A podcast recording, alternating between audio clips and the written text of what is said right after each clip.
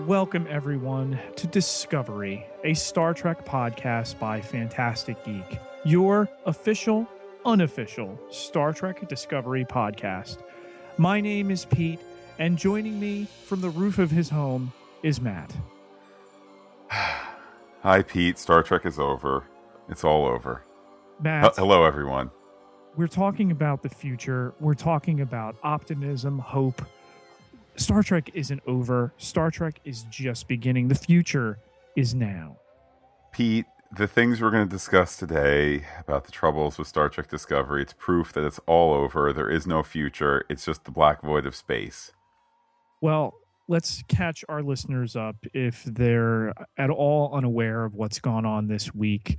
Uh, indeed, it was a little bit of a blow to the momentum that Star Trek Discovery has uh, built up these uh, last few weeks when it was revealed that uh, showrunner Bryan Fuller, who has one show in active production and another show in development, uh, all three at different uh, networks, this counting Star Trek Discovery as well, would be stepping away from those duties. He will still remain uh, the executive producer of Star Trek Discovery. However, uh, the showrunner duties have now uh, been uh, switched over to uh, Gretchen J. Berg and Aaron Harberts. Pete, longtime listeners to the Phantastic Geek family of podcasts will know that uh, Star Trek is certainly my home base. And I can tell you, like many a Star Trek fan on Twitter this past week, I can tell you Star Trek can't survive something like trouble before the pilot has even aired. It's over, Pete. It's just simply over. But Matt, what about a triumphant uh, second pilot? They eventually folded in that original pilot, uh, the cage, into the uh, Kirk Enterprise. Brought Pike in that way. We're able to tell uh, a far more interesting, compelling story with that, and three years of groundbreaking television. Nope, Star Trek could not come back from that ever and ever make it to the air. All is lost. There is no discovery. Abandoned ship, everyone. Where are the escape pods?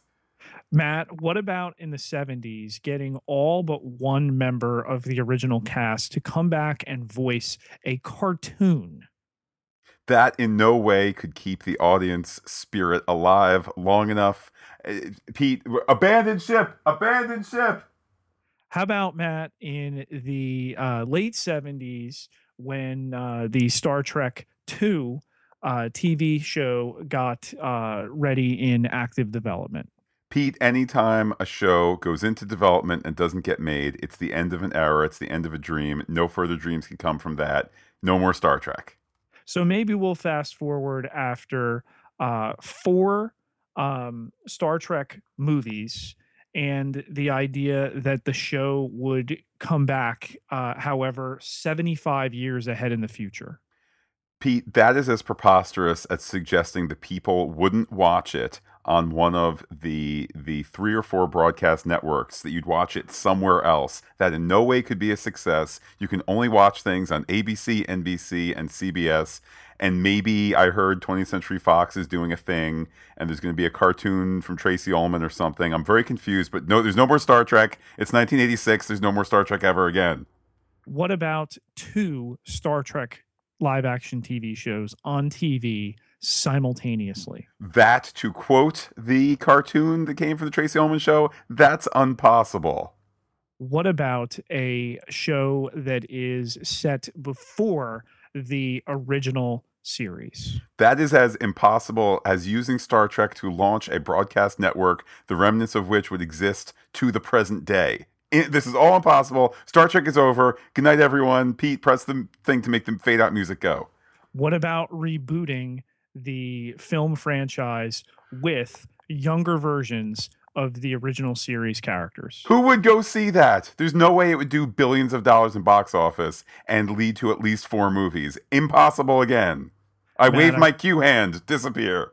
I think we need to remain grounded and understand that through 50 years of Star Trek history, uh, I will use your words to talk you off the ledge here. Star Trek is at its best when it is up against it, when it is cornered like a Horta, uh, with with eggs everywhere ready to hatch.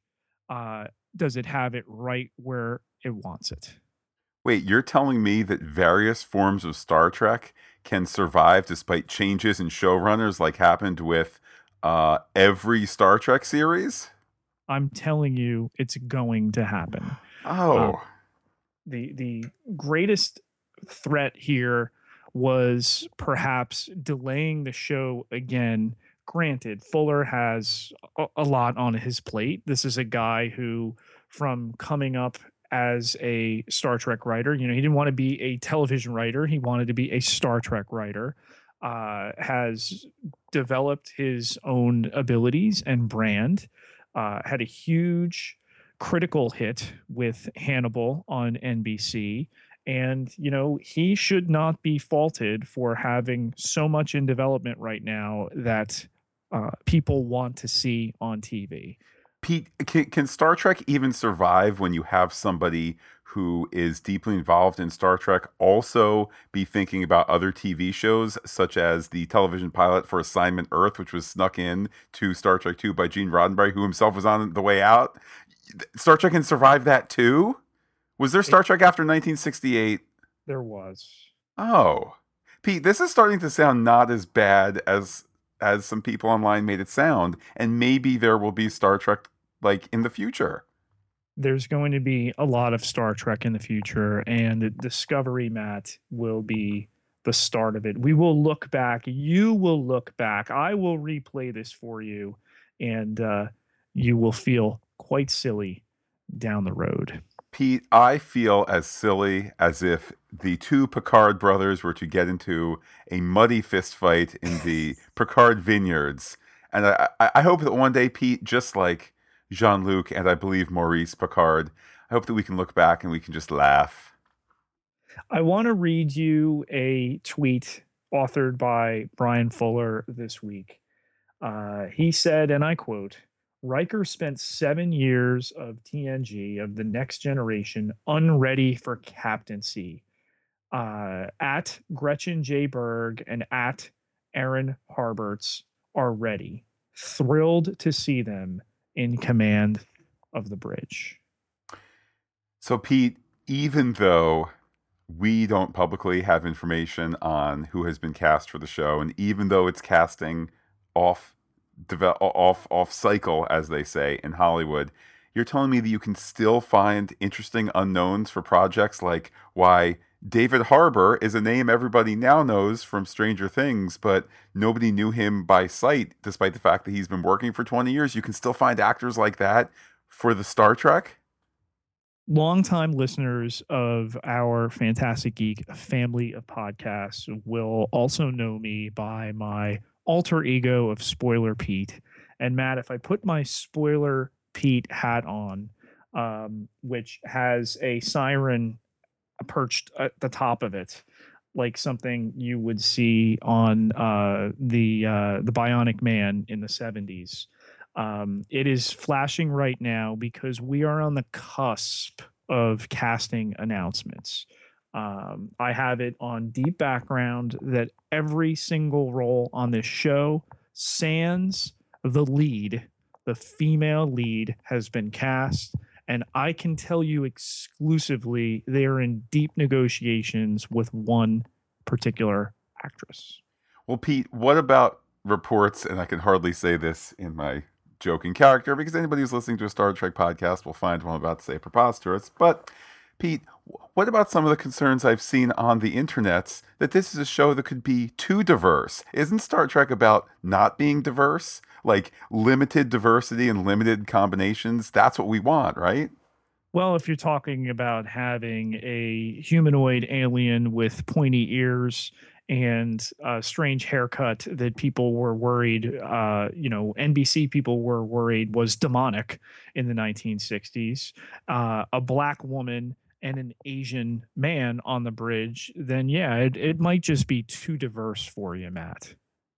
Well, Pete, you're making me feel a lot more confident here about about the future of Star Trek. So let's talk about these new showrunners. What can you tell me about Aaron Harberts?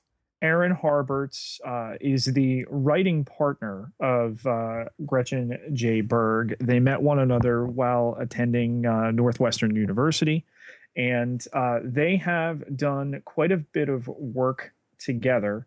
Uh, so it only makes sense that they will run this show um, in in Fuller's full time absence.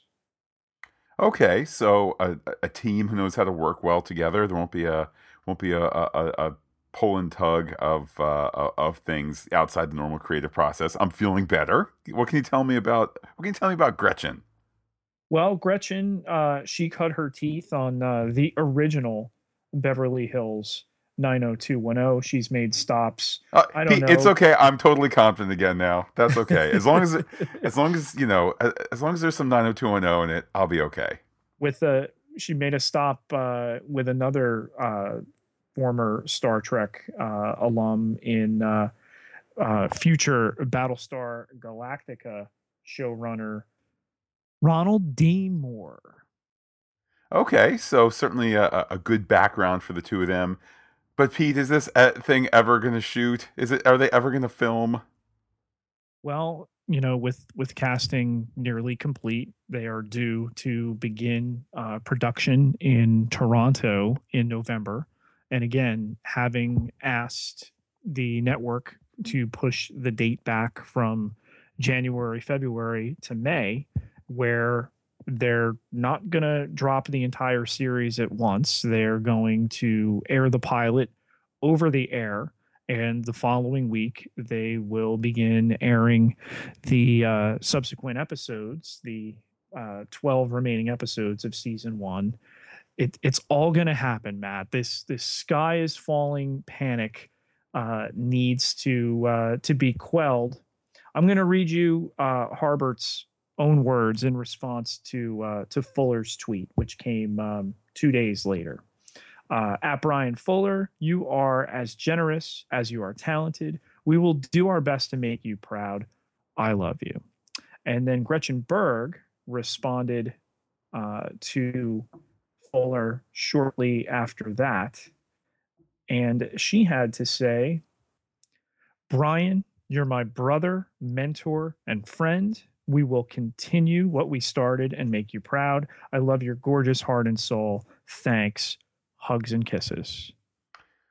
So, guy with Star Trek experience is now executive producing a Star Trek show. Day to day operations are being handed over to TV veterans uh, ahead of the the grueling experience of of the day to day running. Um, and they're almost done casting everybody, and they start filming before Thanksgiving. This sounds good, Pete. I think, Matt, everything's going to be just fine. Well, Pete, you mentioned your your wisdom as spoiler Pete.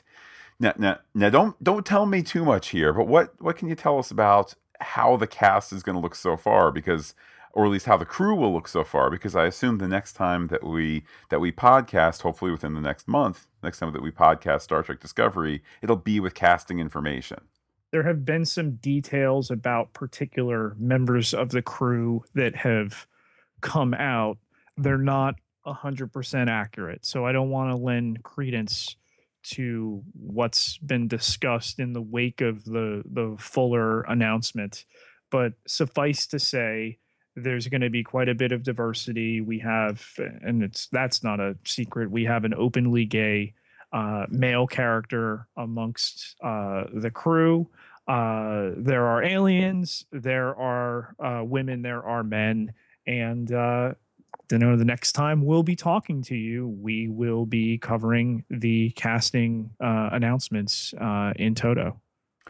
I think that's a point where, for many people, it's going to start to be a show that they're really looking forward to when you can have some some names to faces and really start to start to be introduced to these these new characters by way of by way of their actors. Uh, Pete, also looking ahead to the future, we want to put out a call to our listeners here. as we start to learn more about this show, what are you, the listeners, looking for? Are you, you know, are you looking for more of the the circular bridge like from classic Trek, more of that that deep bridge like from Star Trek Enterprise? Uh, are you geeking out over man? What's the phaser design going to be like? Are they gonna are they gonna really stick themselves in that pre classic Trek kind of um, you know aesthetic? Or are they going to mix it up Enterprise style?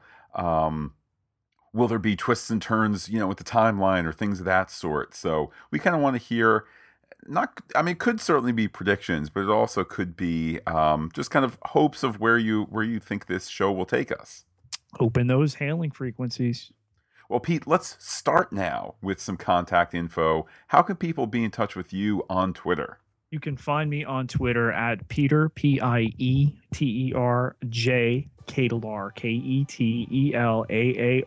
8,541 followers. Can't be wrong. And I am personally on Twitter as Looking Back Lost, but you can be in touch with the podcast in a whole variety of ways. We are Phantastic Geek with the PH. You can find us under that name at phantasticgeek.com, phantasticgeek at gmail.com, uh, Phantastic Geek on Twitter, and Instagram as well. So hope to hear from people uh, on those hailing frequencies. But wait, Pete, there's more. There's the big one. There's the big one, facebook.com forward slash phantastic geek, one word with the PH. You'll be connected once you like that with all the stuff we do regarding uh, Star Trek Discovery and our Star Trek rewatches through Star Trek Essentials, uh, as well as our comprehensive coverage of the Marvel Cinematic Television and Film Universe.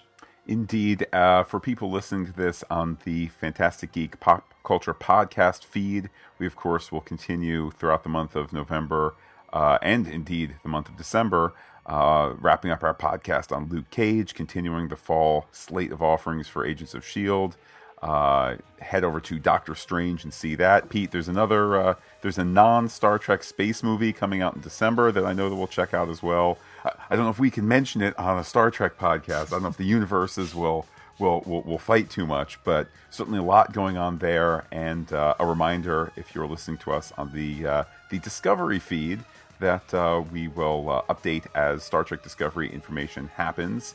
And uh, certainly midwinter, we'll be coming out with some more Star Trek Essential podcasts. So be sure to be in touch and tell us what episodes you consider to be essential so we can uh, talk about them on the podcast. We want to hear from you, so let your voice be heard. Well, with that, Pete, thank you for thank you for, for getting me off the ledge here with my concerns that, that all was lost for Star Trek. You put it all in perspective. So I will say goodbye for now to all our listeners and give you the final word to the beam up.